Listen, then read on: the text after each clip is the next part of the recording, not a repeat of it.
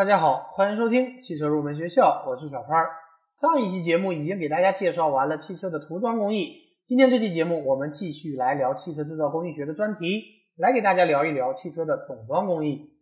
汽车总装工艺是将来自汽车零部件生产企业的数以万计的总成部件组装成一辆完整汽车的全部工艺的总成，是汽车整车制造四大工艺环节中的最后一个环节。是汽车整车质量的重要保证。业内常说，采用质量上乘的零部件不一定能够装配出一辆品质优良的汽车整车，这就充分的体现了汽车总装工艺的重要性。当然，如果采用劣质的零部件，无论总装工艺何等的先进，也绝对装不出一辆好车。尽管汽车的种类很多，不同类型的汽车的结构和总装工艺存在较大的差异。但各类汽车总装线的基本构成和工艺原理却大同小异，所以我们只是来给大家介绍一下总装工艺的大致流程。各总车厂实际的总装工艺之间可能会存在一定的差别。从二十世纪初汽车产业实现大规模工业化生产以来，汽车总装的流程方式已基本确定，也就是将完成涂装的车身转移到总装线的输送设备上。车身在连续不断移动的过程中，操作工将上千种零部件按照严格的工艺要求装配到汽车上。流水线结束时，一台汽车就装配完成。所以说，汽车总装工艺在机械化的流水生产线上完成，其内容包括汽车总成部件的配送、装配车身的输送以及汽车整车的下线检测等内容。为了提高汽车整车的装配效率。通常在汽车总装线的旁边设置若干个汽车主要总成部件的分装线，比方说动力总成分装线、车门分装线和仪表总成分装线等等。下面我们就展开来给大家进行介绍。首先，我们来说车身的导入。车身是汽车各总成部件的装配基础。车身在流水线上移动的过程中，将全部总成部件装配到车身上，便完成了汽车的总装。由此可见。车身的导入是汽车总装工艺的起点，总装线的起点处设置一个升降机，将涂装好的车身转挂到总装线上，并赋予车身一些必要的信息，比方说车型、各总成部件的配置、内饰颜色等等。然后我们来说一下装饰一线，装饰一线的作业内容主要有车门的拆卸、装线束、装车顶内饰、装天窗、装仪表台、装前后风窗玻璃等零部件。首先是拆车门，涂装合格的车身进入总装车间的装饰一线后，第一项工作就是将车门和车身分离，即拆车门。在涂装作业过程中，将车门和车身装在一起，整体喷涂是为了保证车身的颜色一致。而到了总装后，要将两者分开，则是为了便于各种部件在车身上的安装，并且避免在安装过程中造成车身涂层的破坏。车门和车身通过空中运输通道送到各自的装配线，这时仪表和动力总成的分装也同时进行。然后是车内线束及内饰的安装。车门从车身上拆下后，就可以非常方便的进行车内线束和内饰的安装。为了提高效率，尽可能减小人为因素对汽车装配质量的影响，汽车总装过程中需人工调整的内容已经越来越少。除了门锁、铰链、车轮定位参数、车灯等极少数内容需要人工调整以外，其他的绝大多数的装配项目的装配质量都是由设备和工装来进行保证。通常情况下，装配操作工只需要将待装配的总成部件放置到相应位置，然后用专用的卡扣、专用的锁止机构和定力矩扳手来完成。对于体积和质量较大的总成部件，由专用的吊具或者机械手协助来完成装配。装饰一线的装配完成以后，车身转到底盘的装配线。汽车车身的传送方式由大平板改为悬挂输送。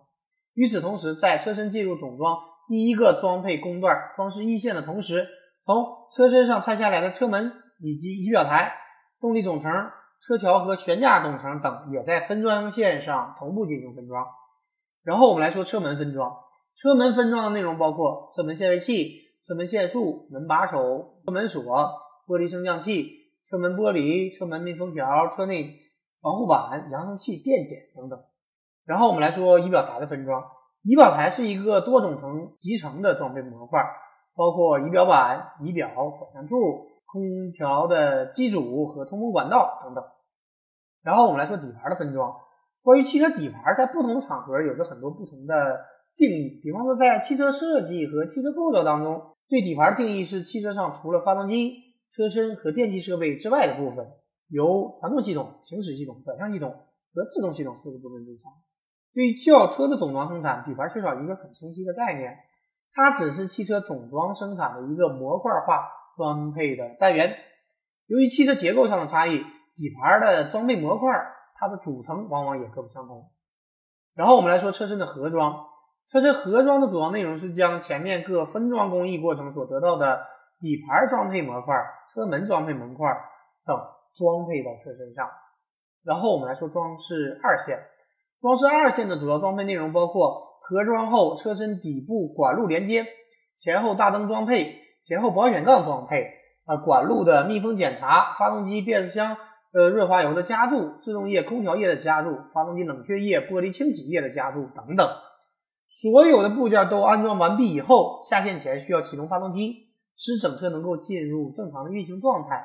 由于这是全车设备第一次集体工作，所以需要用专门的设备激活整车的电控系统。为了确保汽车产品质量，汽车制造公司会对汽车制造过程每一道工序的作业内容、操作方法和工艺要求均做出了详细和严格的规定，并且用大量现代化、高精度的生产设备来保证产品质量。另外，汽车在出厂前还要进行全面的检测和调试，以避免。存在质量问题的汽车产品流入市场。汽车出厂前的性能检验和调整包括室内台架检测和室外道路检测两部分。其中，室内台架检测常将具有各种不同检测功能的汽车检测设备组合在一起，用于汽车整车的性能检测，以达到控制产品质量的目的。这种组合在一起的汽车检测设备统称为汽车整车出厂检测系统。由于该系统采用的是流水式的检测方式，因此呢，汽车制造公司常将其统称为整车检测线。而室外道路检测都是在专门建设的试车场地上进行，因此呢，也将其称为场地测试或者叫道路测试。汽车出厂前需要检测和调整的内容主要有四轮定位参数的检测和调整、汽车前照灯的检测与调整、汽车制动性能的检测、汽车行驶性能的检测。汽车防雨密封性检测、汽车外观检测和汽车排放检测等等。为了满足人们对于汽车质量日益严苛的要求，汽车在出厂前还需要将其置于专门的外观检验间，对汽车的内外饰、发动机舱进行全面的检查。外观检查间对洁净程度和光照强度有专门的要求。道路测试的内容非常多，主要包括汽车各总成部件的运行状况，是不是有异响。发动机的工作温度、机油压力等等。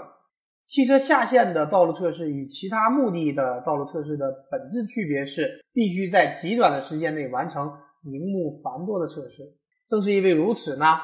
绝大多数的项目仍然是采用最原始的人工主观评价的方法来进行测试。最后，我们来说一下返修。